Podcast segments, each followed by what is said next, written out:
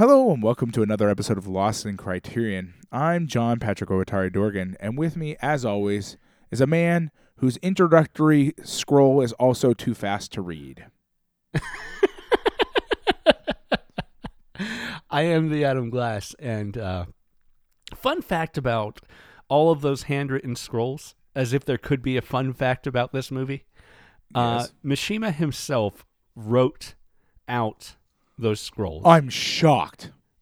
Uh, and he did so for every language he wanted the movie released in, which was Japanese, English, French, and German.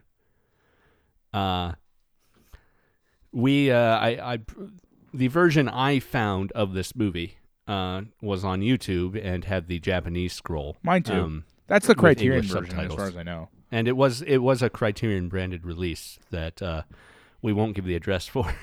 Nope. so Nope. that Criterion doesn't take it down. Also, Also, don't- though, you I don't don't think people it. should watch this movie. Actually, you know what? Let's maybe we should give the address. Maybe Well, we should- I mean, should I'm thinking from one. the sort of like you shouldn't, uh, like, don't like you know how they tell you not to like do real replies to fascists Yeah. on Twitter because like it Right, only right. like sort of tells Twitter that like you're you dig Right. fascist and everybody should too. Yeah. Uh, I Yeah. I'm gonna treat this this way. Yeah, you go find it if you really really desperately want to watch this movie, but also you shouldn't. Right, don't do that. I was just thinking about using the master's tools to dismantle the master's house. I and, see what uh, you're saying. Rep- Yeah, no, reporting I it get for that. Copyright violation. And uh, I, I my my problem with that is the likelihood that we could be the catalyst to make that happen is so low that Yeah. like no one's gonna want to go watch this after we talk about it. hopefully not. Yeah. God, if We- we, if we in, incite some like minor renaissance of watching this movie, I'm gonna feel so bad.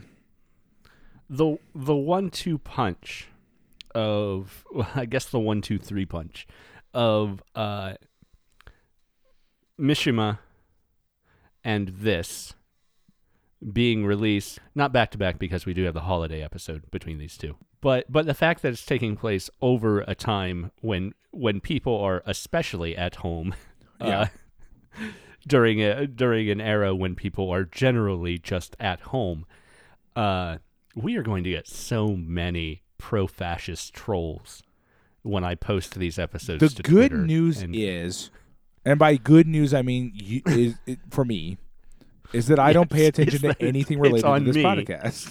So it's on me. good luck, And Adam. there is no there is no official Lost in Criterion Twitter besides my Twitter. So So I would argue I this is the this is prime time to start one, right. so that you can direct the flack at some nameless thing. ah, I'll take the flack. I mean, it can't be I that. care? I mean, how many fascists do you know? How many fascists can there be in the world, Pat? I love it. It's like, surely, sure, surely, surely there can't be that many. Well, I mean, it's, it reminds me. I I have developed a fondness for taking tiny trips back in time, like little tiny Yeah. ones. like uh, not like big ones, but little ones. Like you know, where you go like one year, two year back, and you and you Yeah, as as because like the world in the last four to eight to twelve years, at least for me, uh, but especially in the last four, Mhm. has moved so incredibly fast at all times Yeah. that a two year trip feels like you're visiting. It's like, well, I've gone back to ancient Rome. Let's see what these wild people were up to. Um, and uh, I was watching the John Mulaney, uh, uh, one of the stand-up specials, and he's like talking about Nazis. He's like, "Oh, so Nazis are back, huh?" And like, and and I'm like, even then, like my conception in 2018 versus 2020 to the extent the extent to which Nazis are just a thing that are hanging around all the time.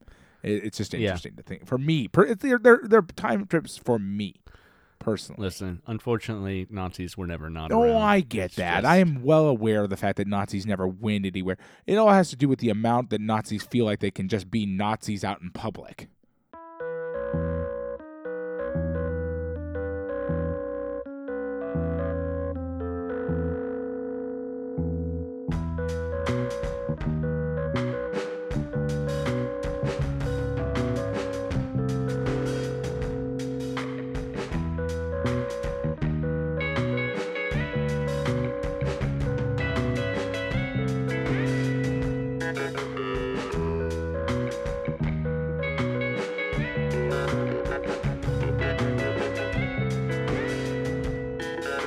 Pat, before we get into the movie this week, because I know we're chomping at the bit to talk about this week. I mean, movie. we've been talking about Nazis for like ten minutes, so yeah, we kind of are Uh, Yeah. actually.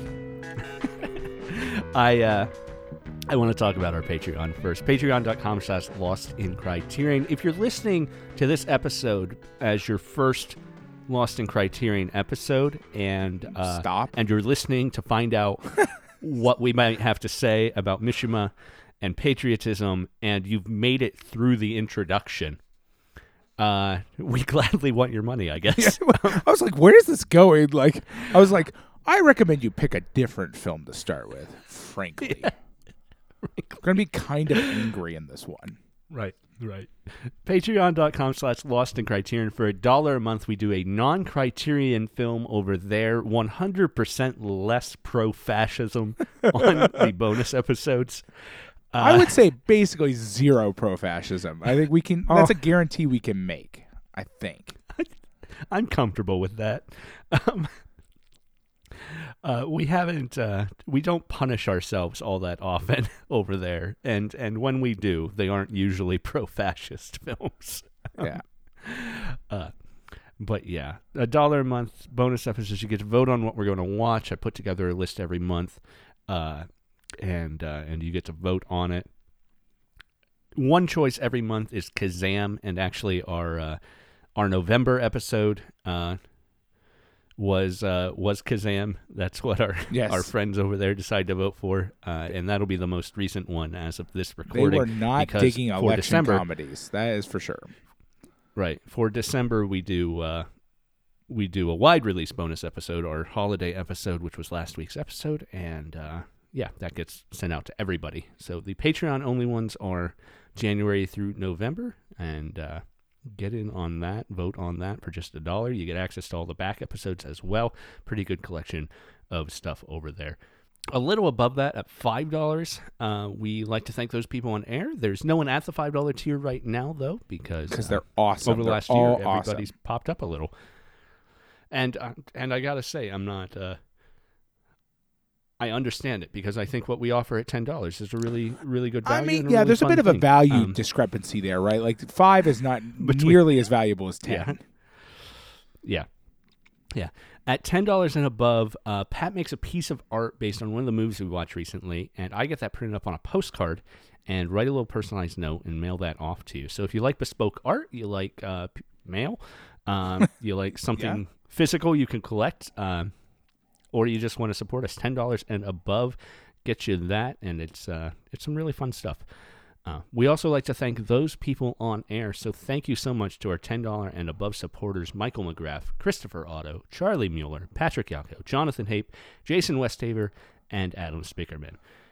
Uh, so grateful to have you, and uh, Happy New Year, because this is our January 1st episode. Yeah. Happy New Year. So once again, that is patreon.com slash lost in criterion if you want to get in on that. Thank you to everyone who is, and thank you to listeners and supporters Yes, elsewise. thank you, everyone. Uh, yeah, we greatly appreciate the money, but we greatly appreciate your ears as well. Uh, Pat, this is our January 1st episode. This is our eighth anniversary We're of doing cursed. this show. We are cursed.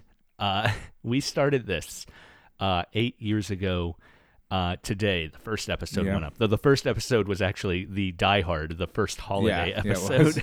I love that we started this podcast Yeah. about Criterion with a holiday episode. yeah. There's something wrong Um, with us on a fundamental level. Well, back then we also did. Uh, we were also doing a holiday episode uh, as a true bonus, I suppose. Um, we do the holiday episode and a regular Right, episode in the same week. At at some point in the past, we have uh, realized that that's too much work. And yeah, it's called exhaustion. Many, uh, well, a lot of our listeners, I don't know, are necessarily interested in hearing from us two times a week. Yeah, no, it's a bit much, right? Like it's it, it, it's really. I think it's overstepping our bounds. It's like, hey, Well, did not. you miss us? It's only been three days. that's that's not just self-deprecation. I just think that that our regular listeners have other podcasts they listen to, and Yeah, no, you know, totally. Particularly in a time now when people aren't commuting as much, Right. and therefore maybe have less time that they're listening. Yeah, to no, I, podcasts. I definitely agree. I Uh, honestly like for me, honestly, as a very I Yeah. I am commuting because mm, the country I live in never shut down at all. Um, so I still drive an hour each way every day, and um, I know that when a when a podcast surprises me, Yeah. I assume for some people out there that is an oh joy moment. For me, it's almost always a like, nope, fuck oh you, this gosh, is not I have to listen nope, to sorry, another you, one. You you done fucked up. This there's a schedule here, and now I have to find time for you. right. Absolutely. No, I get that. Um That's great. Uh Pat goodness, 8 years of this and we It's a still have like at least 8 years to go. right? No, we have infinite to go because they refuse to stop releasing episode like movies at a breakneck pace. Although I think they maybe slowed down this year a little bit. Maybe. How many how I- many movies are in the Criterion Collection now? right now today. right now this very moment uh the uh, the list of released or announced spine numbers movies that actually have a number assigned which is how we're going Mm-hmm. Yeah. through it so that's No number, watch no watch. Yeah. uh that's not entirely true we have watched some unspined stuff but uh Well, we're masochists. What do you want? Um, with with the most recent announcement we're at 1068 Yep. uh with Joyce Chopra's smooth talk so like, uh, I mean, cool news is 1054 is Parasite. So in eight years, I'll finally get to watch that movie.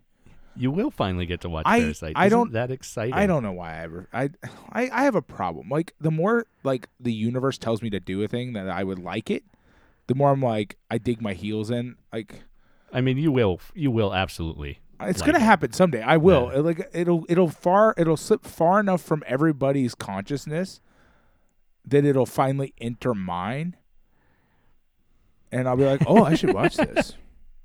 I heard it There was you go. good, and I'll, and then I'll think to myself, that was five years ago. I'm like, oh, okay. Yeah. Uh, so at at our current rate, with this being uh, what 430, 431, I think. Sure. Yeah, that sounds Um, about right. So so at our Like current rate, we years? will get to that. Yeah. Yeah. So we'll get yeah, to that nine. nine years from now. Presumably at that point they'll probably have crossed the ten thousand movie threshold. Um, Yeah. Now, now, mind you, there is also the uh, the small issue that uh, I'll be dead. well, one, both of us will be dead, uh, but but two, and more importantly, um, there are a number of single spine numbers that include enough material Yeah. that we're going to have to do multi Yeah, episode yeah. dedicated to them. So, uh, so it may be closer to ten years before Yeah, we, yeah. I remember that we're there able to few. finish the list. Yeah. Yeah. When we started this eight years ago, we joked that it was a six to twelve year project. We had no idea. We were we were we were but children. Yes. right. Right. Uh, but yeah. To be fair, they did definitely up the the speed of release. Oh yeah. Somewhere they have been releasing them much more, project, yeah. much more significantly. Well, Yeah. I, I see the Martin Scorsese World Cinema Project is seems to be part of the problem. and I'll I'll have you know Bane of our existence. I, I don't know when like I'm just looking back and I'm trying to think about what what were uh, what spine number were we on? Were they on when we started? I remember we talked. I think it was like not that high. there right? were sig- there were significantly under it was like 600 or Um, 800 or something, right? Wasn't it? It. It had to have been if we if we joked that it would be twelve years, Hmm. they were under six hundred. Yeah, that's what I remember. So I would point out that all of the Martin Scorsese World Cinema Project releases happened after we started this podcast. He's on to us, and he's out for revenge. I listen. Mount Martin Scorsese is a powerful, powerful enemy. What with his time we have not chosen our enemy wisely, clearly. right, right. If he's after us, we'd already be removed from the time from the t- from the time stream. I guarantee it. So maybe well, I disagree he's biding because his time. because I think that that is too he easy. just wants to torture us. Yeah, no, yeah. This is about us, torture. Right? This is about torture. yeah. we need to pay dearly before before before final freedom from this from this wheel of death that we are on. Well, Pat, if he wants us to pay dearly, congratulations on this week. Yeah, no, he's did he did this to us. Yeah. Uh, this week we are talking about a 1966. Actually, it premiered in 1955, late 1955, at a private showing in Paris. That makes sense. Like premiered. the look is not 1966. It just isn't. well, not that that makes it late 1965 any don't know. It just doesn't feel like it. Well, I would point out. I think you said 1955, but oh, no, which I'm like sorry. threw me It through was- a loop. I was like, yeah. yeah, I could see this Yeah. being. But regardless, it is. Um, we can strike that from the record. I would say that it Okay. is not. It does not look that contemporary to 1966 either. But It whatever. is. It is designed to look and feel I like a movie from 1936 Yeah. when the when the plot is set. Um, All except for the yeah, naked weird- people everywhere. But yeah. Right, right, right. Obviously, there there are sections of this that would not have been produced in 1936 and shouldn't have been produced in No, 1966. it should never be Uh, produced. but uh, yeah, but um, but generally the black and white, the the silent film, Yeah. the the use of Wagner and particularly a recording of Tristan Isolde from 1936. right. Uh, it's uh, right. Well, I mean, it and it's it, it takes it one step further, right? Because it is meant to evoke the night the the you know sort of the aesthetic of 1930, evoking the aesthetic of the sort of late Edo era, right? right, um, right, right. Which is, uh, all of that to say this is patriotism. So two weeks ago we talked about Paul Schrader's Mishima: A Life in Four Chapters, which is a biography of Japanese writer, uh, fascist. model, I guess, actor, fascist, um, and and add director to that. Uh, Okay, Yukio I don't Mishima. think I need to add director. Okay. he did it once. like he did it see, that's once. my problem. Okay, I okay, boy, man, we are getting started early. Um, I mean, I read the entire diatribe that is the Wikipedia page. Not that Yeah. that makes me an expert, but like I did read the whole fucking thing, and it is like seventy-five pages long. It's a goddamn novel over there, and it's and it is also I say novel very purposely because it is not a biography, because there's way too much obvious fiction on this thing to be a biography. Right, right. Uh, Right. Well, I mean, okay, it's maybe a Ben Franklin autobiography kind of level where you're like, where it's like, and yes, and then I, you know, where it's just like makes shit up and it's like, yeah, that's what happened. Are you going to argue with me? I'm Ben Franklin. Um, my point is the amount of things on there that get categorized as things that he was that he did like once Once or Yeah. twice and only happened because somebody had a serious hard on for his fascist ass is is really like like model. And it's like yeah in like two magazines or three magazines because people really were digging hard-bodied fascists in 1960 Yeah. Yeah, but also because he was actively selling himself to those things, right? yeah He exactly. was- but that's what was, I, you get what i'm saying right? He was single-mindedly marketing himself through the 60s too, right? right like i've been paid So- once to do a lot of things i don't put those things on my resume because i am not those things I have a photograph published in a nationally internationally released book by a renowned author Yeah. and television computer. Um John Hodgman. yeah But do I do I write that I'm a photographer? Uh, no, I took that on uh, on a on an Android phone with a bad camera Yeah. because all Android phones had bad cameras until like two years ago. Yeah, and, and you, but you like that's what I'm saying is his Wikipedia page is that. right. It is just like, oh, he was also this, and I'm like, he wasn't that. He did that once. He convinced some people, or they convinced. I assume he convinced them, but it could be either way. Really, right. there's probably a mutual arrangement. But like to let him do this thing like one time. right. Like, Right. don't put it on his fucking like Wikipedia CV as though it's a real thing. he, I'm not, I, I refuse to call him a director. I mean, I- maybe a stage. I think he did a few stage plays, so at least there's that. Right. Right. But even there, he was writing plays more than directing Right, them. As right. far He as only I- directed I the ones because it. people like screwed up his vision. Yeah. They weren't getting fascism good enough. Anyway, we we finished the Schrader episode two weeks ago with the uh, with the impression that we would be talking about this the very next week. Uh, and fortunately, we had we had mistimed things, and we do have that holiday episode in between to give our listeners a little breather. Even though Pat and I do not have that breather No, ourselves. and you can hear it in our voices.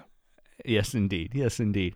Uh, so I hope that you all enjoyed last week's episode with our special guest talking about Trancers, a movie Pat and I have not watched yet. Um, I but, a movie I forgot we were watching. Frankly, yeah, yeah. Uh, it'll be fun, I'm sure. Uh, it will have been fun. um, oh God, we've gone we've Uh, gone full Doctor Who here. What are we doing? Uh, but but this week we are talking about patriotism, uh, or the rite of love and death. As I said, um, this was a time when Mishima was very into self promotion. He at least believed he'd been shortlisted for the Nobel Prize in Literature, a a prize that actually went to another Japanese writer. So Of the exact same ilk, yeah, like his like a Um, person he knows well. Like right, right. Um.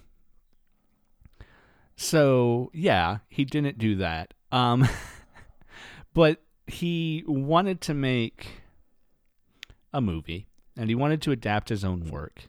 And I guess there is the idea that the only novelists who had become movie directors were pretty much the French um, at that point in time. Right. And I think of like Renoir. Um, so he I would actually, argue it's probably because it's not a great idea. yeah, he released it. Listen, the French directors who we know, who were novelists and then got into movie making, took a while to get their footing on movie making. Yeah, that's at what I'm saying. It doesn't. It's not always So- the best plan, is what I'm saying. Yeah. Uh, but but Mishima had this premiere at a private showing in Paris.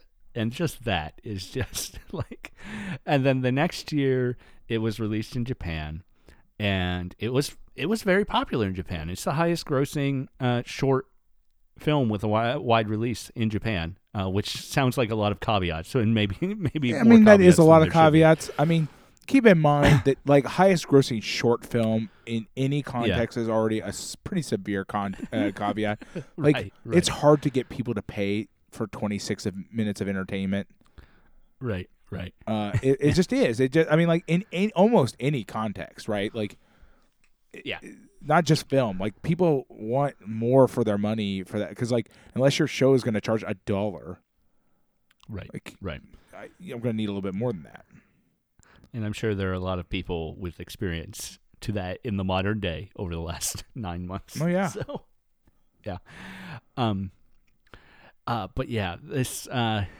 I'm glad we had the little break. I am not happy to be back. No, no, me neither. I'm just going to be glad to s- to like be past this Yeah. because The luckily he only made the one movie, so Right. Right. we're right. done with him after this. That's another thing. Why? Why Criterion is choosing to show this to us? Because this is a movie that after after his death, after his suicide, and I I hesitate to even deign it with any of the imagined uh, honor of seppuku. Well, no, it doesn't. It doesn't. I mean, man it doesn't. It's it's a it's a concept out of time, out of space. It's just a Right. bullshit thing, right? It's like But but more importantly, this is a man who is committing suicide by cop. yeah, Period. That is that is what he was doing. yeah, and that is inarguably what he is doing. I will not entertain anything Right. contrary. Um, uh, his motivations for that suicide by cop, we could maybe argue about, but it was suicide by cop, Right. and that was his point. Um, and maybe the cops didn't actually kill him, but it was suicide by cop. Uh, right. I mean, yeah. He he. Yes, Anyway. yeah. So Criterion puts out what is essentially a suicide note in this, or a suicide manifesto. Right. Uh, yeah. Much more. Much closer to a manifesto than a, than a suicide note. Uh, there's no. There's no sort of like trying to to reconcile ideas Right, with, the, right, with the right. world. So, so obviously, if if I mean, if they had put this out in 1971, it's a different question than putting it out in 2008. But still, what you have done to me is Well, keep in mind, other than Scorsese, Criterion Collection, as far as I can tell, doesn't think about us. Um, although, again, we've had a conversation about their Twitter account, which I'm pretty sure is just trolling me at this point.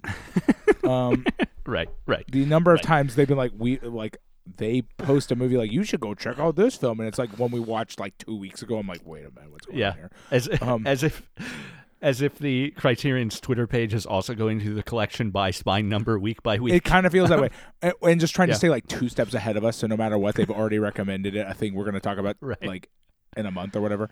Um, which maybe we should appreciate them for that. I guess I Uh, don't know. I mean, if we could give yeah. them the link to us, uh, but um, the thing about it is, is that okay? Here's okay. I'm gonna be. Let's let's give them an un. I just think it's des- unethical. What? I honestly, I think it's unethical to make a, to put this. To I put this, agree. This, is like putting the video equivalent of Mein Kampf on a on a in a giving it a thing. yeah, Um, but here's what I will say: if I give them the absolute benefit of the doubt, like keep in mind that like the Criterion Collection, maybe it gets better. People have told us that it gets better with its choices and its decision making. The Criterion Collection is a very, very hyper unself-aware organization, at least in the years that they're releasing this. Okay, they just seem to be. They just everything we've seen is seems to be that they don't think about the grander scheme of the universe beyond like, hey, what's a good thing to throw on here? Uh, but why? Why release this? Okay, say- like uh, even I'm- I'm if getting they had if they had released if we end up watching and and we don't because they've never done it. Uh, but if they put out Triumph of the Will, at least that has artistic merit apart from it being what it is. right. Yeah. This doesn't even have that. Okay. See, I, here's So- what I think. Okay. I, I but again, okay. So let let me follow my thought through. Okay. Okay, I'm sorry. Here's the thing. This is not this is not a good movie. It's not particularly well made. It's not real, particularly well done, or anything like that. But uh, there's lots of movies that qualify under that statement uh, in the Criterion Collection. What. I what I'm saying is is that they they seem to be at, at different times in the space in the span of their existence to have different sort of like overriding motivations for like blocks of time as like different people are Mhm. making decisions. Okay. I believe that it's it, at this time period, what I'm seeing and like the other things that we've seen is that they especially seem to be trying to like pair things up and like group things together in sort of logical order. And we've we've seen that throughout the entire history of the collection, where things things seem to have paired releases back to back. Right. And what I'm seeing So- here is that I don't think that they're necessarily, and they, I'm being very generous to them, okay, that this movie has artistic merit in and of itself. What I'm thinking is, is that what should have been a DVD extra got Yeah, this should have just been an extra right, last. got rolled out separately because somebody thought what what the Paul Schrader Mishima DVD was lacking was a thing that shows authentic work by the creator. Like Yeah. it's a movie about the person, but we don't actually see any of his work in real work because it's a sort of a it's a a fictionalized you know not fictionalized but a, a it's a not even a documentary. It's a I don't know what to call it really but like sort of a pseudo biopic right? And and what I think they were thinking was well we can't publish books on DVDs so what can we show the audience that will let them kind of understand what this person's work actually looks like is it misguided I absolutely I it's I accept misguided. that, but but to caveat that, Criterion has also not been reticent in the past to release full short stories or books of short stories in the uh, in the booklet I know uh, associated. Well, they probably the don't have rights to those either because those probably make a fair Right, amount of money, and and they're never going to get them. Um, no, I, I, it- should have just been a DVD extra. It's obvious it should have been a DVD extra. It's only twenty seven fucking minutes long. What else is on that DVD? Is it is it like one of those DVD? If you ever like bought DVD, you remember like especially when you bought a lot of DVDs, and you can see the the like where it's been like burned in, and you can sort of like right. oh they filled this disc up, or sometimes they like you know like oh it's Land Before Time, it's only half full. Um, Yeah. this DVD must be like look like a blank. Somebody could accidentally try Yeah. to write over this DVD. Like, well, there's nothing on here. Right. The other stuff on this DVD I did not share with you because it it will not make us happier about No, this I and I wouldn't watch it. You couldn't so make me. so the other stuff on this DVD is a 45 minute audio recording of Mishima speaking at the Foreign Correspondents Association of Japan, a 45 minute making a of documentary featuring for uh, Yeah. right wingist, but then no, let's right, move on. right. A 45 minute making of documentary featuring crew from the film's production. Wait, wait, what, what was I? Stop. They made a 45 minute making of documentary about a movie that's 27 minutes long. Yes. Yes, they did. Literally twice. Twice as Oh long. my god. Uh, well, I guess twice as long would have been 54 minutes. Well, yeah, it's actually well, it's actually 28 minutes, so it's not quite. Yeah. Anyway, uh, interview excerpts uh, featuring Mishima discussing war and death. Oh boy. Uh, our English subtitle translation of, of the film as we watched, uh, and our our essay uh, by Tony, uh, Tony Rayns, who we've heard from before with uh, with some other Japanese work. Uh, the original short story is published as part of this in the uh, in the Criterion release, and Mishima's extensive notes on the film's production. Uh, a picture of those notes is included with the um, with the online posting of Tony Rayns' uh, Tony Rayns' essay, and I'd like to I'd like to read that. Uh, it is written on Hotel New Japan stationery. Uh, he has crossed out the uh, the intended heading of the stationery, which was um, goodness, I can't even read it. He crossed it out so much. Um, no, it's not. It's not. This is his original title. It says uh, "Intentions of the Film" is the original title of that he put on this piece of paper, which he has crossed out and written "The Director's Intention." Um, Uh huh. which is a very interesting because he is taking more direct responsibility. It's the intentions of the film is very passive. Right. The director's intentions is very Well, active but here. keep in mind, even Uh, that tends to have that element of uh, right. passivity. He's also referring to himself as the the, director, director? instead of dude, right, that's right, right. you. It's yeah, it's this this this god disconnect of, from him. Anyway, and I quote. In the deepest feeling of Japanese, there is a profound concept that the ecstasy of sexual intercourse is identified to the ecstasy of suicide, especially, and here he has crossed out, especially suicide from the loyalty, and instead written, especially self sacrifice for the sacred justice, in caps. Through the film, I wanted to symbolize the combination of love and death under the concept, borrowing an episode during the coup d'etat 1936. End quote. Ah. So so his intention. I I would like some sources, please, Mister uh, Of any of those claims? Yeah, like Yeah, it'd be boy, really just make some stuff up, huh? You don't you don't think that there's an intrinsic uh, pairing of ecstasies of uh, harikari and uh, Well, sex? okay, like I okay, and again, I could be wrong. I'm willing to admit I'm wrong, but I've never, until we encountered this author, Yeah. I had never encountered any source making any claims about the act of seppuku that were anything beyond the sort of necessity of it and and duty and things like that. Right. I've never seen any references as in any sources that mm, that identify it as some sort of like fundamentally like like not joy but like the people were doing it because it's a thing they couldn't wait to do. They were super okay. Yeah. Correction.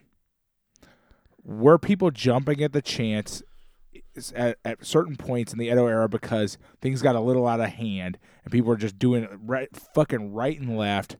Like, and there were these chains where, like, oh, my master did it, so now I need to do it. And then, like, it's sort of like you got a sort of domino effect. I mean, yeah, people can take duty too far, but that's not the same thing as, like, a sort of a lust for death.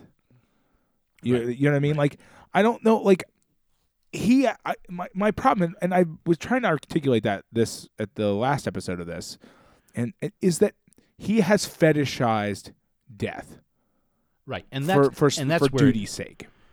really really comes into here is that it's not just a fetishization in the traditional uh, idolistic sense. It is very much in the today use of that Right. word. Yes, absolutely. It is not has- an he has anthropological sexualized fetishization. Yes. Right. He has sexualized this this death, which means that in two different ways, through two different lenses, Criterion has forced us to be part of a sexual act Yeah. from this man's point of view Yeah. because his his seppuku It's in the a coup of sexual act. 1970 is a kink. Yeah. No, I was thinking the exact same thing. The whole time I was watching this, I was like, we're watching a dude who th- this is how we're essentially watching a guy orgasm. Like and the only way it can happen is if we watch it.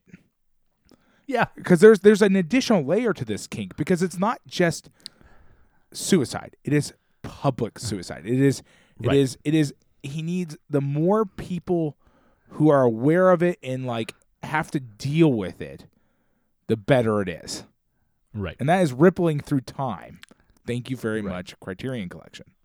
Right, right. So, so to the extent that uh, that Mishima defenders will say that uh, the 1970 incident was never meant to be a coup, that he he had no illusions that it would foment actual change within Japan, and it was always meant to be a uh, a staged uh, reason to commit seppuku as a work of performance art, which does not make any of it better, by the way. No, no. Um, but, but on top of that, it is an, explicitly within his own mind, and and I will accept the author's intentions here when when the author says you cannot separate his his life from his art. Uh, within his mind is an explicitly sexual thing, a explicitly sexual thing that happened in a public way, thereby foregoing consent Right. for at least half of the mental energy of this, but ultimately for for uh, everyone but himself. right. So, um, yeah. I just, well, no, no, and, and keep in fuck? mind, I, I, I will. Okay, I we get into a really interesting uh, conversation with those sort of defenders because I will stipulate that he never thought there was going to be an actual coup. I will agree with that fundamental belief, but I do not believe that. But what I will, because like, duh, like just Yes, fucking duh. Of course. But like what I mean is is that but what he what I will not stipulate is that he does not believe that this is wait, this is a sentence getting very fucking complicated. There's too many negatives. Yeah. My point is is part of the kink is that it has to be death by suicide for duty's sake. Right. For this Right. this imagined loyalty scenario. Because it's not seppuku if it's not like for like Right. the sake of your lord. So like Right. And and for that manner, he has to do something that makes the military laugh at him and condemn him. Right. Right. Right, and so and so what I'm saying is is that like while he may or may not believe that the coup would ever happen, that makes it better for him because if he knows that it won't happen, but he does it anyway, so it's a self-sacrifice. The kink is like Right. turned up to fucking eleven on this. Yeah. It has to be that way because any other form of of ritualistic suicide for him would not have fulfilled all those internal criteria that he needed for this to really pay off. Right. You know what I mean? Like if he had done ritualistic suicide like out in front Quietly of the at home. yeah, well, uh, uh, or, quietly at home was impossible. or at the gate. Or at, Or at the gate, like at the Right. gate of a of like a the of like the gate of like the the the prime minister's manor or something. Yeah. All of that would have failed because it wasn't enough explicitly him fulfilling a duty based on being condemned for his belief. It's it's a kind of a weird suicide slash messianic thing, kind of Yeah. blended together. It's a mess. which is which is actually a very interesting thing about the essay is that uh, our essayist uh, Rayns subtitles his essay "The Word Made Flesh," which is an explicitly biblical term. Yeah. Now, now where where Rayns is taking that in this specific context is that. Uh, Mishima is trying to make his written art yeah, no, into a reality, real yeah. life Yeah, no, thing. I agree. I mean, it is Yeah. it is a nice little like you know word game that Rain is playing. right, right. Good on Whereas- him for writing where- interestingly. Where, right.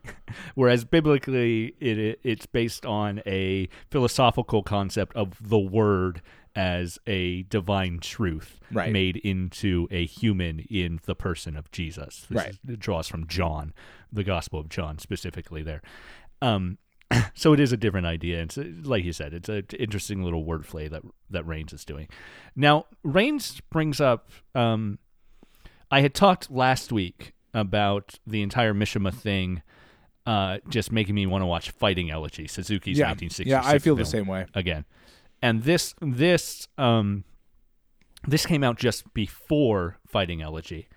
Uh, and as such, I feel like Fighting Elegy might be a actually overt response to this movie or Mishima. I, I don't think it's necessarily a, a response to this movie. Uh, Yeah. I think your Suzuki's and uh, you know th- these Right. these these writers feel it. oh, They, an ex- they saw what was happening. right. They see an explicit need to respond Yeah. to this person as a avatar of this Right, burgeoning fascist movement. Right. Like right, right. yeah. Now, uh, Rayns b- brings up um, Rayns brings up then Kobayashi's Harikari, Har- Harakiri, Yeah. rather. Sorry, uh, Kobayashi's Harikiri, um, which came out in '62, late '62, so Uh-huh. three years before this movie premiered, even at the private premiere. Um, and you know, we, we as we talked about in that episode, because it's a movie we've seen, Mm-hmm. and as uh, as you've talked about using it in your class, Yeah. that is a movie that is explicitly um, about the failures of feudal Japan and the modern right it, it is it is explicitly it- it is it is useful in my class because it can teach students about like how you know sort of fucked up this all is and the sort of like weird sort of reverence and worship of this uh, philosophy that is also kind of non-existent um, but that movie also keep in mind is a direct explicit condemnation of Japan's behavior during World War II and the sort of right. The what what the government and the the the military was promoting as samurai warrior philosophy in order to get young 18 year old men Right, to go right.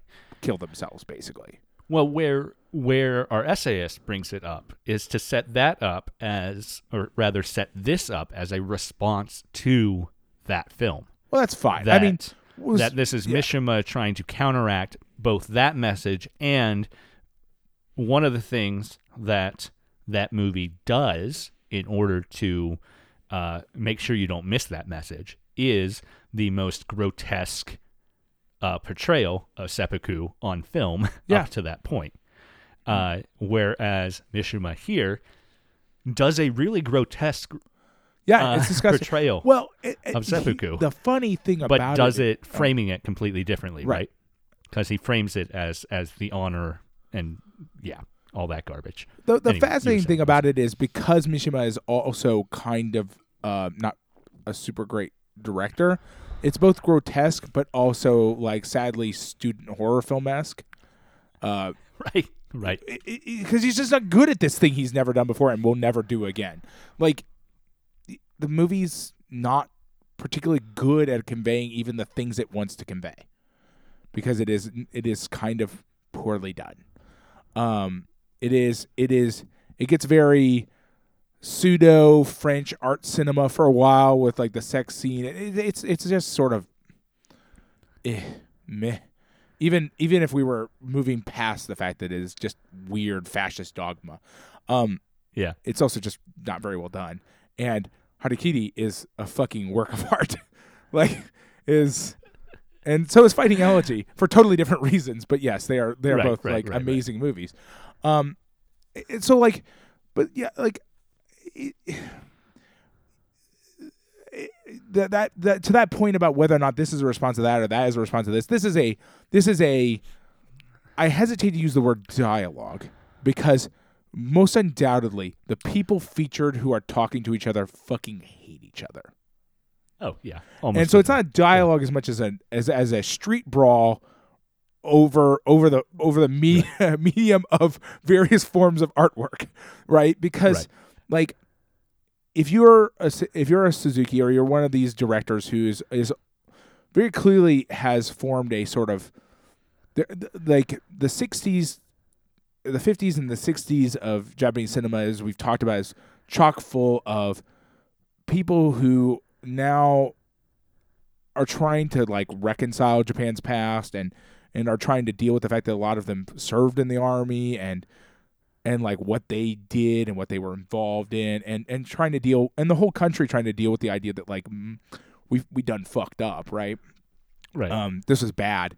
And the fact that we've talked about the fact that like the military was really pretty widely understood like with scorn post World War II for quite a bit of time in Japan because like it was not hard to see that like for the average person like they like the military they got us into this like Yeah. they like this is not a thing we elected to do as a society as much as sort of like got dragged into was sort of the philosophy of a lot of people and then you get a lot of directors and stuff trying to work through that and deal with that because you that that that idea is a little hard to couch with like what happened right so you trying to like well right. did they drag us into it or did we do this to ourselves kind of thing right there's a lot of that kind of Now, dialogue. now, now, another thing that makes that dialogue interesting is that a lot of our directors from the time and around the time, and and this is even true of Kurosawa, um, are people dealing with this because they lived and fought in the war. absolutely Right. uh, Suzu- Suzuki's Suzuki- a prime example of that Yeah. Right.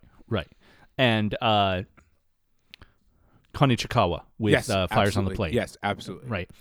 Um, whereas here we have an author who did not fight in the war Right. because he was uh, was he Somehow- too young or just too weak? Okay. Right. The d- yeah, I mean, like he somehow miraculously got diagnosed with TB, and claims it was just because he had a cold that day. Like right. Right. it, it. but what- in but in the movie in right in the well, I Schrader think Schrader movie, it's framed as him yeah. explicitly. Yeah, you know, we have that narration, Well, which because is Schrader has drawn from his own writings. Right, Right. Right, and then like Uh, so it gets talks kind of about him faking it. right, and it's hard to say what exactly this truth is, but regardless, I mean, regardless, somehow he managed to not end up in a war that dragged nearly every of age person in the entire country into it. Right. And in, instead spends the next two decades, uh, two and a half decades, role, role playing soldier. role playing soldier. He he does Yeah. exact and, and what um, what uh, what is so both not as, is both astonishing and also like duh about this entire thing is how closely that mirrors the behavior of right wing people Oh, yeah. in our own society oh, now. oh yeah. Like, Oh, oh. I didn't serve in any military, but I'm now going to role play these things that somehow I wish I did, be, or I guess sort of, but probably don't actually wish you did. Right. Like, Right. but because because and it's the it. right, it's the only source of, that male bravado you can identify with. Yeah. And, Right. Yeah. Right. Which is which is where fighting elegy always will come to mind because Right, it is not just it is not just about the same incident this movie is about, the February 26, 1936 incident. Uh, but also about a movie that is explicitly against an idea of toxic masculinity Yeah, no, in it's- it's- 1966. is a really deep excellent and like and I regret like this happens sometimes. yeah. We watch Fighting Elegy so early. So, uh, right, right. It was long I enough really ago that like we didn't know the Right. sort of things that were awaiting us. This is like a classic case of God. I wish we could go back and watch this again because like Right, the right, things we have learned and seen since then color it so strongly. Like I'm sure we did not do it justice at all. Right. Like we, I'm sure we talked about it a little bit, but we were in our early days. We weren't really talking about sort of the morale, like the sort of ethos and morality that films are talking about that I think maybe by the time we got to fighting elegy, we were kind of a little that, bit, but, yeah, not I nearly to you. the extent we have for the last few years. I don't think. right. And I, I don't think I, I can't imagine we did it justice as well as we Certainly not. could. And, and and I think about it because like how much that movie is a condemnation of basically role playing violent soldier around Right. it's right. it's, it's just uh it's so good when you think about it compared like with relationship to Mishima. to the point where obviously them getting the rights to this um is much later in the game Right. right, but but if criterion had chosen to show us harakiri then this then fighting elegy and that Well, been the grouping Yeah. right Yeah. chef's kiss there Yeah. um, but uh but yeah instead we get this completely disassociated from anything but not this you Also, know? keep in mind that our spine number release dealio here is a totally artificial construct. right right of course Like, of course And the reason I bring that up is because, um, it- like you could make that box set for. I think part of the sort of part of the uh, Criterion sort of philosophy here is like you could just make that happen. You can buy Right, those three right, right. movies and have that.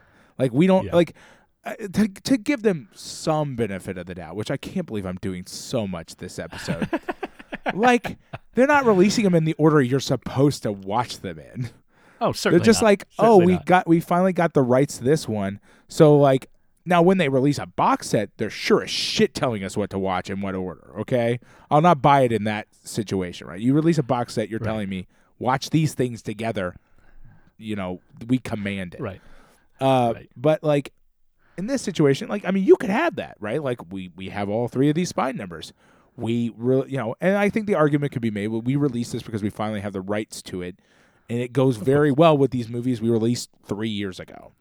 By the way, like right you know, if there were if there were a more explicit means to contextualize that And Right. of course criterion isn't about doing that contextualization Right. either they right? don't, and I think, and I, I typically, I do kind of, sort of agree most of the time with that because it's like, well, Yeah. then you're telling people what to think about the movies that you're releasing, right which is kind of can be weird at I- times, right? i need people didactically telling telling people what to think about this one I in agree. particular This this I is a special sometimes. case. I agree. This one should be couched in some way with like yeah like this should be couched with like some some direct movie. Like it should be a box set with like yeah movies that hate fascism, uh, Right. or whatever. I don't know. This I mean this one reminds should me- just be with Harakiri and it should just be over. It should be like right our our right why Right. our why you shouldn't. you actually don't even really need fighting elegy in that box set no, you either. could do it with just Harakiri and you'd be Just the- fine. just the Fighting double Elegy is a, is a good one because yeah.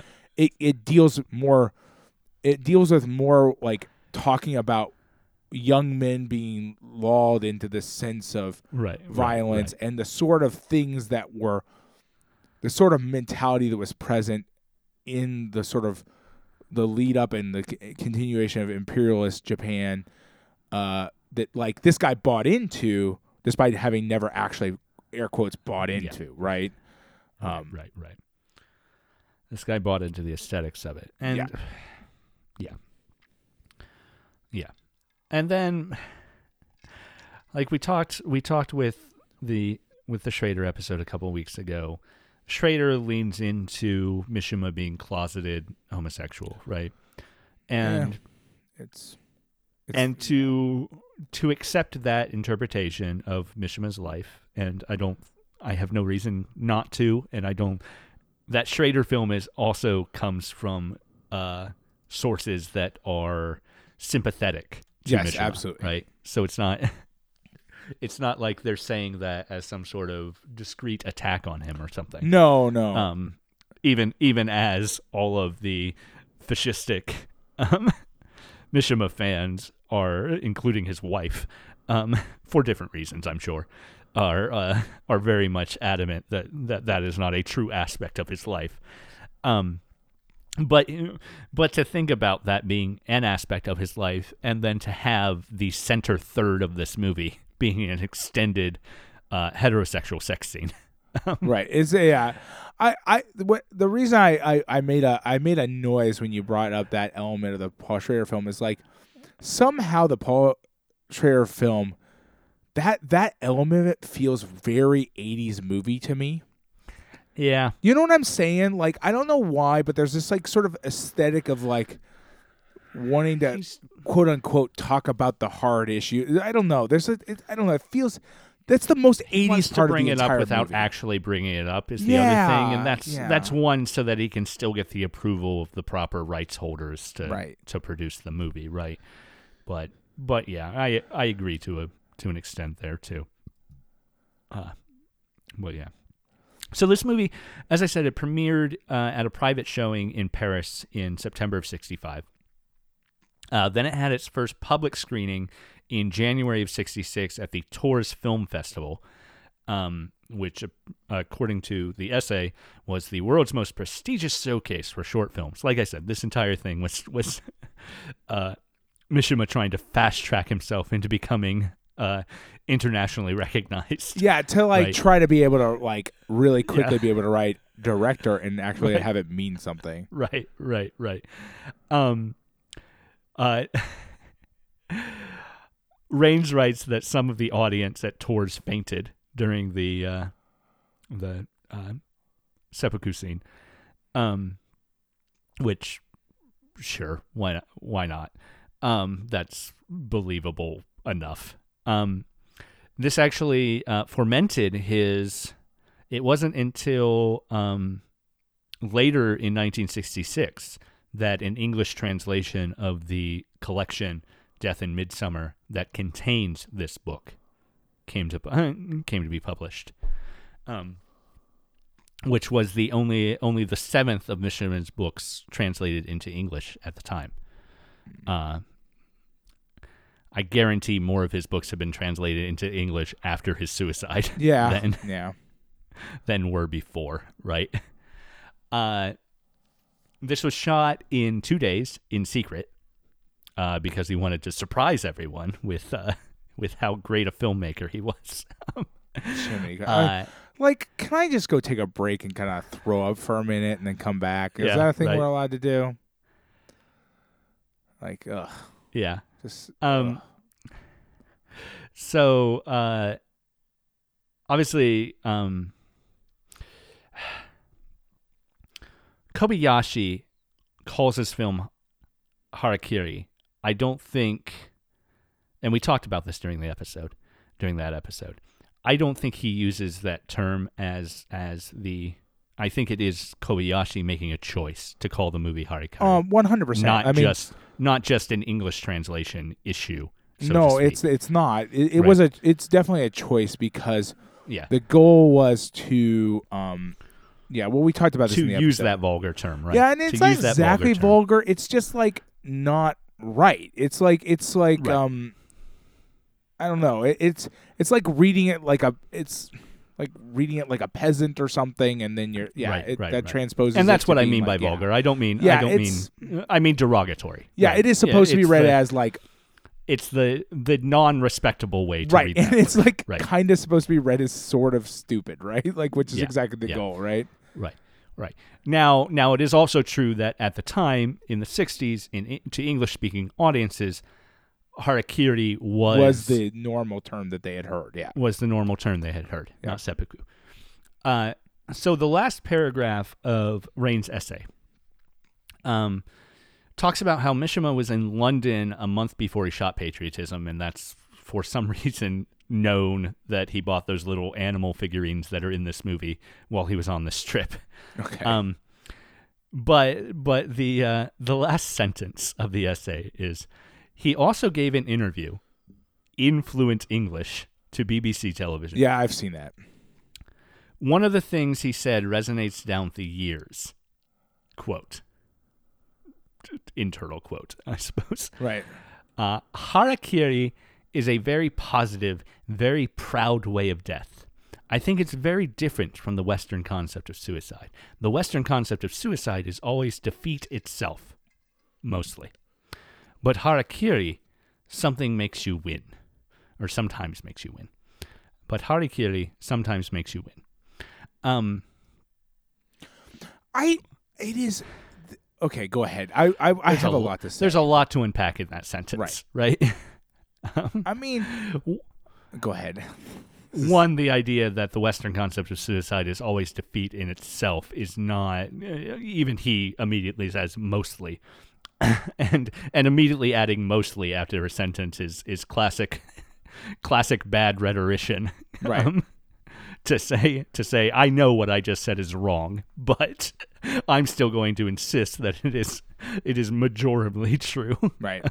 right um but uh but so there's that aspect and then harakiri sometimes makes you win is its own bad view of like certainly certainly a view kobayashi did not have of Right. of, well, and, uh, and that's the thing, right? Is that like Kobayashi's taking a a Kobayashi takes a really like sort of a more bird's eye view of like in a lot of ways of the idea that like what these sorts of philosophies produce as a as a Yeah. necessary result of of it and and and in really in a lot of ways seems is despite being a condemnation of modern Japanese imperialism and a lot of things like that, and, and the way it, it it treats people and things like that, it's also seems fairly accurate as far as I can tell to like the what was you know actual history, uh, which Yeah. is kind of kind of I mean it gets a little wild at times, but what I mean is like that sort of like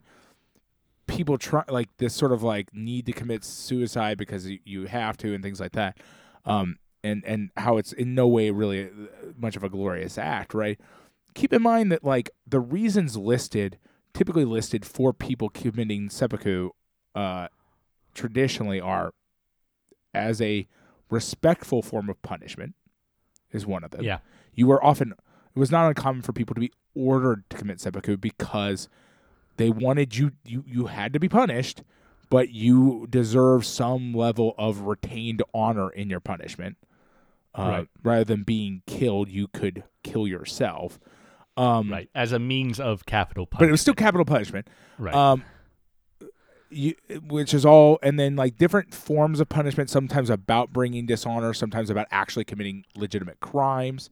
Uh, other times were to avoid the stigma of defeat, it, with regards Right. to like whether you had like very much getting into like some some Klingon nonsense kind of stuff where it's like, uh, we can't lose in battle, so we've got to like, you're not winning, you're just not losing, right? It's like a way to sort of like call a draw, I guess. But you still lost. Right. Everybody knows you lost, right? And I don't know. It's it's weird to me because in this movie, especially, what we're being conf- and and the last one we're being confronted with is this sort of like extra glorification of a thing that I, nothing I've ever read really has ever read it as a glorious act so much as a sort of like last ditch effort to like like get it kind of like get out of jail? Like you know what i mean? All of those all of those reasons and and possibilities around seppuku that you just described exist in real life and in literature canon in the west as reasons for suicide. Absolutely. These forced suicides these uh, these we will murder you if you don't commit suicide from from people in power. This idea of honor or maintaining some aspect of honor to Yeah. control your own narrative. Ab- absolutely. That's a big part of it right, Right. yeah. Uh yeah even even down to generally you know even the the you know the lowest of suicides are still about self-determination right, Yeah, absolutely yeah, misguided totally. self-determination in always and and and and, Right. and, and in But- modern and, and I've had a conversation with my wife about this a lot because the suicide rate in Japan is higher. This is a thing uh, by Yeah. by significant margins, um, and we've had conversations with this about this in general terms because every you know you see things on the news and and and you talk about it, and and there I do I do honestly believe that culturally there is a slightly different perspective on it in Japan than there is uh, in America, but I believe that's mostly tied to what one expects as like sort of one's relationship to society as a whole to a certain extent of like um because it, it kind of gets into a sort of a parallelism with with mass shootings uh in, in how and this is just a very like me just like shitting stuff out right like but just my Yeah. perception of it is that like one the way one deals with sort of inexorable stress like the idea of like what do you do when there seems to be no more doors left to open uh and that sort of response to that um because again like the japanese suicide rate is much much higher but there are, there are very few instances of outward violence towards the community. And so it's just an interesting thing to think about. There's no right answer. I don't have an answer. It's just a thing i think about sometimes. Um, because you get you get asked in both directions right? Like when you when you're when you have a sort of different perspective than other people it's like well why is there so much violence in America, but also then that that conversation can also be, well, why why do Japanese people commit suicide so much more often? Kind of, it's they do because they're both sort of different sort of representations of violence in different ways, right? And so, Yeah. um, yeah, it's just a thing I think about. But like, I either get way, I don't. I don't mean to equate the two cultural views of suicide 100%. Right. But what I'm saying is that it's they're wholly they are unique. both Yeah. broader and the people that Yeah. think that suicide is always an honorable act exist on both both sides. Right, absolutely and and there are Right. and there are versions of both kinds of suicide like both f- all these different for sort of forms and understandings in every culture right like there's not like ah Right. this is the japanese way and this is the american way or whatever the western way and they have nothing to do with each other they're totally different is a is a bad viewpoint to take um and and because like mishima desperately desperately wants this thing to be he wants it to be glorious. He wants it to be a a, a work of Right. beauty, right? Like in his mind, right? Like that like when a person does seppuku they're they're doing an act of beauty or something. Like Right. it's a very I mean, it's a very very warped view of not only Japanese culture but uh, of life itself, right? Like he yeah, it's like you just you never read about things like you just don't read r- things that describe it in those terms in texts on about like native or observational texts on this topic and about Japan. Like it's so it sort of feels like something that like he and other people in his his sort of cadre of people who think this way have sort of whole cloth invented to like create a new glorious mythos, right? Like it's it's why Right. I And of course, eh, you know, it's it's built on what we talked in the past about the 1930s and 1940s uh, military hierarchy view of Bushido, right? Right. You know, it's it all plays into the same thing, but but yeah, it's all. It, I mean that to say Mishima's not necessarily creating this. Whole no no no no. He's I still meant like inheriting people like an him. ideology, Yeah, right? Yeah, like people. That is at least at least a couple decades old. at well, this and point. keep in mind that I think probably the closest you get to this, and probably some of the origins of this to a certain extent. And this is again me just really pulling stuff out of my ass. Is the way that uh, the Japanese government and the Japanese military hierarchy towards the end of the war needed to sort of create a textual basis for things like uh, Right. Like it's Right. it you, you the, to create this sort of glorious like viewpoint of this sort of act, right? Um it's not exactly one for one because again, that's a different thing, right? But like I, I, I feel like you can sort of see the the threads of that sort of thing there as well. So Agreed. Right. So so ultimately we come back to this thing where we have just watched not only a suicide note or manifesto, but a dry run of how how this guy ideally wants to die. Right. Even though, as we talked about last week, but that movie, eh, or not last week, but as we talked about with Mishima, A Life in Four Chapters, but that movie did not show. He hilariously failed at that, right? Yeah. Um, the the way the death actually took place was, was Again, my greatest disappointment for uh, right. If you're gonna make me watch this, at least at least let me like let me watch a dude like wildly swing at a like I mean you don't have to show me anything, but let me just watch him like fail like six times. yeah, Like just really Yeah. like come on. It's it's it's darkly, darkly comedic. Right, right. And there was there was a note with a life in four chapters that uh, what Schrader decided to do was to recreate the suicide scene from this movie as his suicide Right. in that movie. And I I suppose I am also grateful not to see the guts pouring out in full color as well. Right. I mean, yeah, I guess so. I mean, I didn't need that. I just wanted more Yeah. But still. Yeah. Yeah.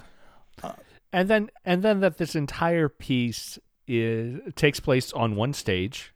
Um and has that banner in the background that says what? Uh, wholesome, uh, Well, sincerity. I don't know about wholehearted Yeah. It's- it's- well, it's like whole, liberal- wholehearted, not wholesome, wholehearted. I, yeah, no. What I mean is like, um, Yeah.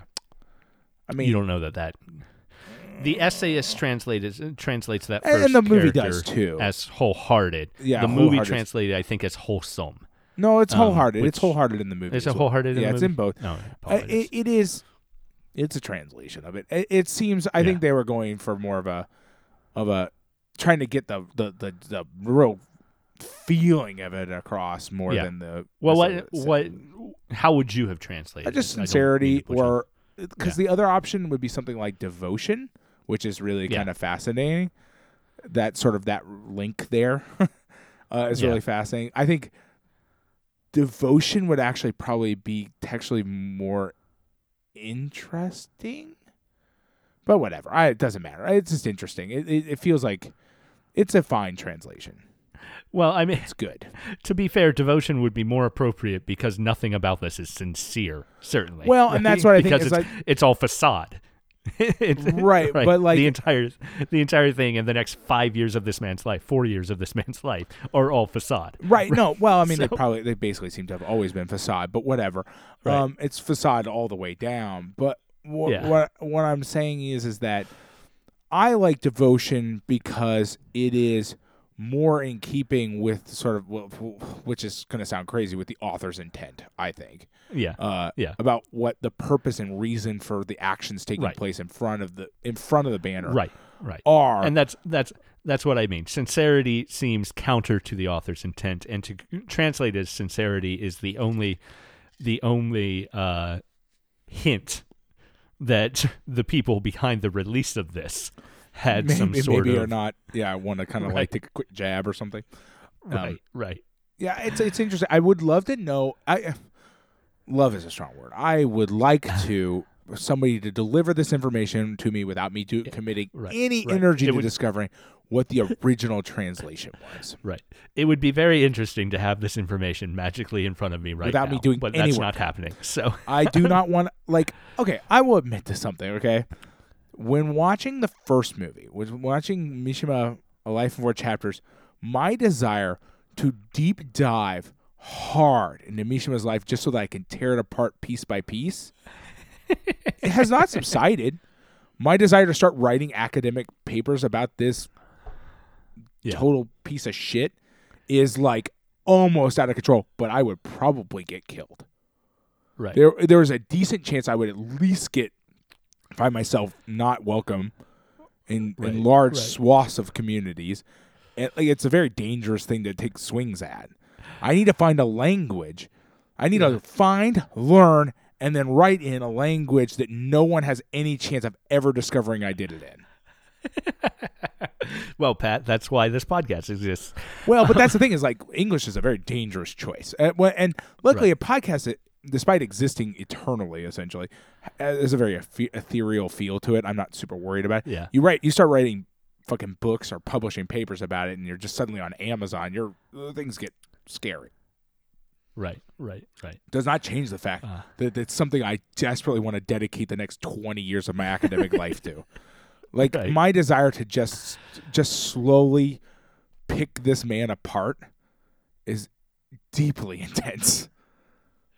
Uh, so uh, I clicked through to the Wikipedia article on the short story uh, Uh-huh. patriotism, and it it suffers from all of the Mishima related. Oh, uh, good, good. Wikipedia issues. The last paragraph of this the writing reflects on the interlacing of mundanity and beauty, as when the intensity of passion that the husband and wife share for one another is related to the description of the couple in the photograph taken at their wedding. A recurring reference throughout the story. Now, of course, this this is a reference that does not make it into his own ad- adaptation of his own work Right. uh, which is itself maybe somewhat interesting. But but the uh, the interlacing of mundanity and beauty. That's not something I got from this movie. No, and I'm all. I'm betting that the story doesn't really have much of that actually either. Like Right. my I again, I'm not gonna read it because fuck it. yeah Um, right but right the uh, like unless I really do decide to commit the next 20 years of my academic life to this crap, um, my my my okay, like. So there's a there's a subculture that I I think we talked about this like two weeks ago. There's a group delightfully referred to as weebs. Uh, there's a Yes. group. I don't know. I'm I am very much out of the loop on this, but it's a group that like has sort of dedicated itself to the idea of Japan as a sort of perfect example of like ethno states and stuff like that, and like Right. and and like the benefits of fascism and stuff like that, and. Uh, and and generally these are not actually Japanese. no, they're not. Japanese people Um, oh, a- at all, really, because Japan has its own internal right wing that operates very differently. Um, right, right, right. Started signing petitions to get to to reinstate Trump. Very delightful group of people. Also, Uh, also, my my experience with the word weeb is is outside of this. Uh, and I don't know how widely it To an applies. extent, too, I right? I So- I don't. I'm very very far outside of this. This is just a thing I keep stumbling upon because this is the time we live in. you you are describing a a a subculture that I know to exist. Yeah. Right. So Um, and and I- I, I actually have already lost the thread of where I was going with this, so Yeah. I guess just leave it alone. Oh, right. I I, assume they wrote most of these Wikipedia articles. oh yeah uh, yeah yeah. Because, like, they, they the desperation to add their like a sort of external extra artistic merit to a thing is Right. is so deeply present. Like it's like already a great number of people who may or may not be fascist or crypto fascist already Mm-hmm. kind of agree that his writing is pretty good. Like it seems to be. I don't know. It's, it seems that generally at the time a wide swath of people yeah, I mean, his writing was again, pretty good. for some reason, David Bowie painted a painting of him. I don't fucking Yeah. know, man. Um, I don't know why that is. Maybe it's just because he's a beautiful man. I have no idea. My point is, is that like, I think his consideration for a, a Nobel Prize was probably decently sincere. Yeah.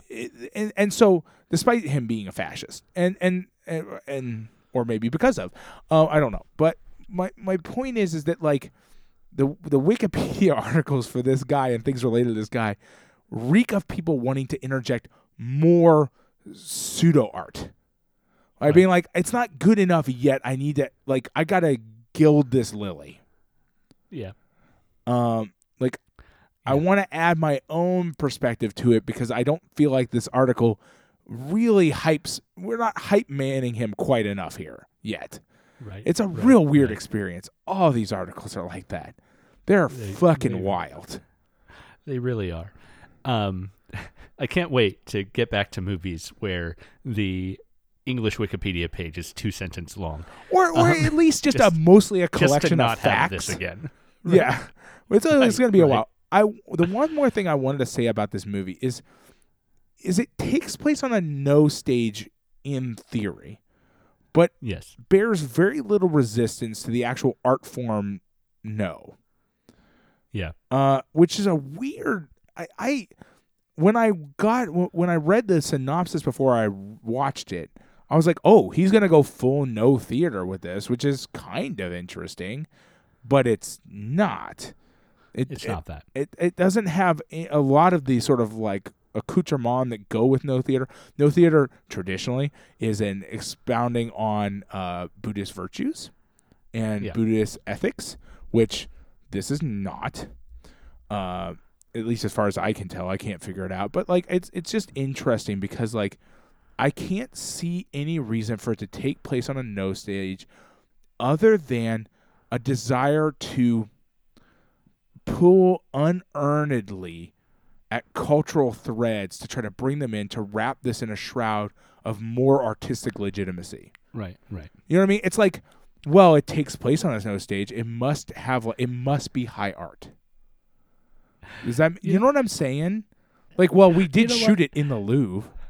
You're you're right, and suddenly in my mind, what I really want from this movie to make it something I at least wouldn't hate myself for having watched would be to go the double suicide route in its uh uh I, I speak of uh, Shinoda's uh, or Shinoda's double suicide that we watched like 6 Yeah. years ago. Yeah. Um, but uh, while while it wasn't overt throughout most of it, that used a lot of influence from Bunraku, Yeah. uh, yeah. the the puppet theater. Yep.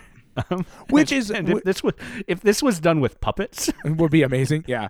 It would be a totally different thing.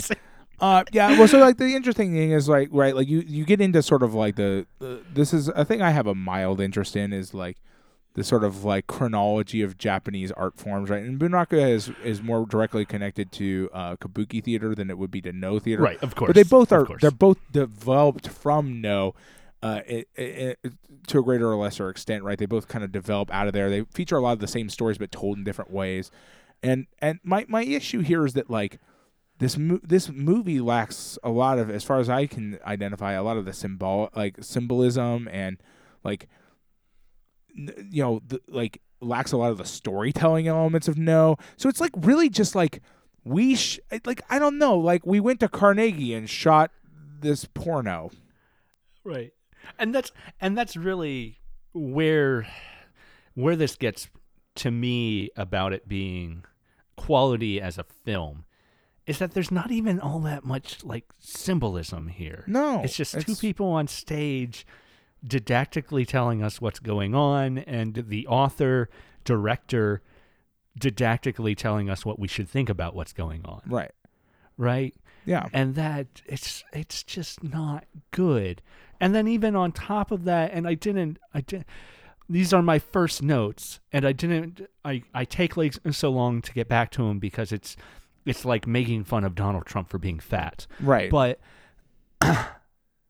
but like the ghostly stuff at the start the angles are all off yeah. for the way no. his hands are interacting with her body Yeah, Like- it's like, well, I mean, it's like, but you're right to make fun of it because it's like, I want so desperately to be recognized as a filmmaker, but like, Yeah. I'm not good at this.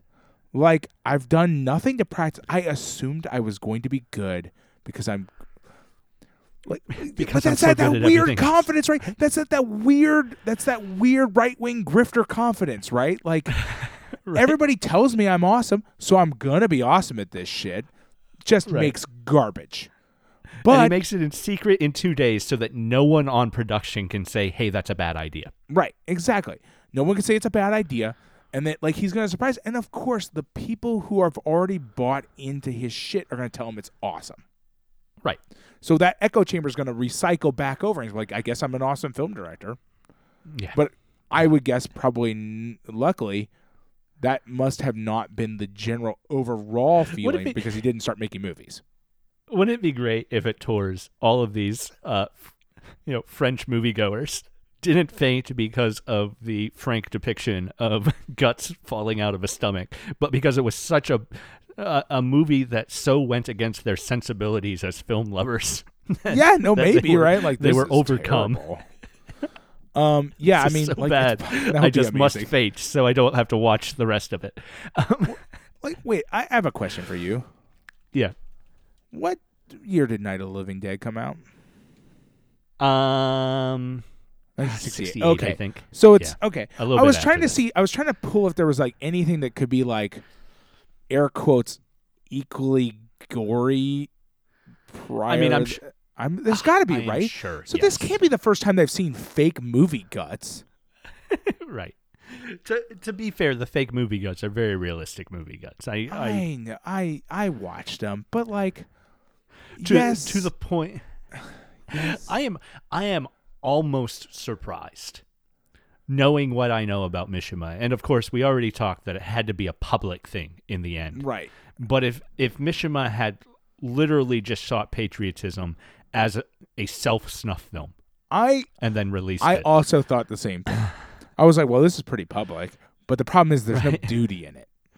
Right, right, right. Now, I I you know And and then we get we get we get Paul Schrader uh finishing that circle for him yeah in the end and- by and- taking and the suicide from right this there movie is and enough to be like right. fuck Paul Schrader right there. right, right, right. I agree. I agree. I do. Yeah. We talked about that plenty last week. but like I feel Uh, like now that we've seen this, it really drives it home. It's like you know what? Right. Fuck you, dude. Yeah. All right. Well, it is it is time to pull this to a close, and hopefully, I can edit this so it's not one of our longest. Yeah, just take out all the dumb stuff I say if you could. Yeah. That'd be great. Oh, well, then it'll be too short. No, I can't. I'm sorry. It's like got- our uh, first 25 minute long episode. This week we have been talking about Patriotism, the film by uh, Yukio Mishima, uh, fascist author who committed suicide by failed coup. Um, what a guy! So Thank so God we will never have to got to ever engage with him again. Very happy that we'll never have to engage with him again. And you know, all of his all of his friends, I think we've already engaged with. What was that that movie about uh, young people in Japan by the guy who was later governor of Tokyo, uh, whose Oh, name I can't recall right Uh, now, I can't remember at Um, all. because Yeah. they were personal friends too. Of, Of course, they Right. were. Uh, yeah. Anyway, um, next week we will be thankfully getting uh, a very wide swing away from this by talking about Classe tous risques, a Okay. uh, Consider All Risks, which is a 1960 French-Italian joint production gangster film directed by Claude Sautet. Uh, probably saying his name wrong, but uh, okay. we'll find out at some point, I'm sure. Maybe. French director came out just at the cusp. Like this is the last proper French gangster film before all French gangster films were also new wave films. So, oh, okay. Interesting. So while it, well, maybe not. You know, that might be more, more of a uh, concrete statement that needs to be said. But from what I've read about it, it was considered a masterpiece at its time, but almost immediately overshadowed by Right. the rise of the new wave, considering the new wave had started four or five years before this uh, Right. before this came out. But do look forward to that. Uh, thank you so much for listening to Lost in Criterion. I am, as always, the Adam Glass. With me, as always, Don Patrick Owatar Dorgan, and we'll see you next week.